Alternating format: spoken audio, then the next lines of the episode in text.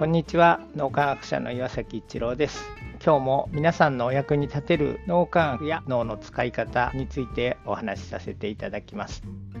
モチベーション高く前向きに仕事を含むいろいろなアクティビティに取り組めることは幸せな人生を生きるという意味でもとても大切です。そのために次の3つのことが重要であると脳科学の研究から分かってきています。1つ目オートノミー。日本語では自立性と訳されます。自らやりたいという気持ちになるということです。2つ目はコンピテンス。能力があるという意味ですがここでは脳の成長サイクルをいかにたくさん回したかということ。脳の成長サイクルを回せば回すほど特定分野などで知恵やスキルが身についてくる。力がついてくるということです。例えて言うなら匠の技のようなものを身につける。世界的に特定分野の第一人者と言われるような人たちはその特定分野で脳の成長サイクルを誰よりも回したということでコンピテンス能力があるというのが幸せな人生のために必要なことの2つ目というふうに言われています。3つ目リレイテッドネス。他者との互いを思いやるような関係性です。人は心温まる心を一つにできる人間関係が幸せに直結しているということが研究から分かってきています。よく好きなことを仕事にすれば成功しやすいと言われるのは1番目のオートノミー自らやりたいという気持ちになるからです。そして脳の成長サイクルをワクワクしながら回せるので匠の技を身につけやすくなるということ。そうすると他の人から感謝されたり人から頼りにされたりしてさらに自らやってみようという気持ちが高まる。ということで自らやってみたいという気持ち好きなことを仕事にするということが一番最初に来ると思ってしまいがちです。ところが自分の本当に好きなことって何だろうと悩んでしまう人も少なくないと思います。あるいは好きなことを仕事にしていたのに幸せになるのとは違った方向に行ってしまったというようなこともあるのではないでしょうか。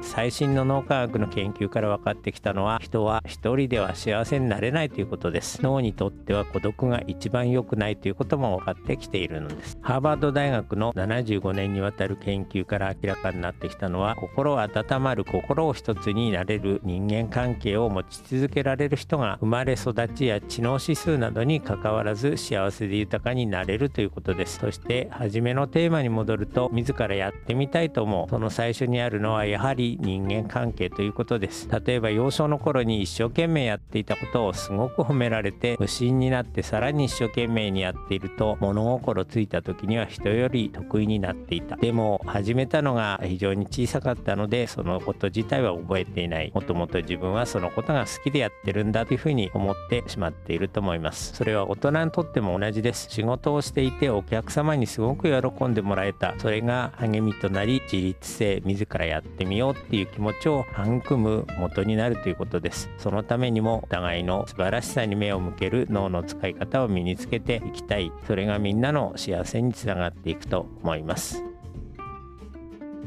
今日も何かのヒントになると嬉しく思います。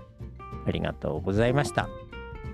この3分脳みやき気に入られた方はメルマガでも脳みやきのことを発信していますので脳みやきメルマガ検索してみてください。そちらからも脳みやきあるいは最新の脳科学のことを学んでいただくことができます。皆さんのお役に立てると嬉しく思います。今日も素晴らしい一日をお過ごしください。脳科学者の岩崎一郎でした。ありがとうございました。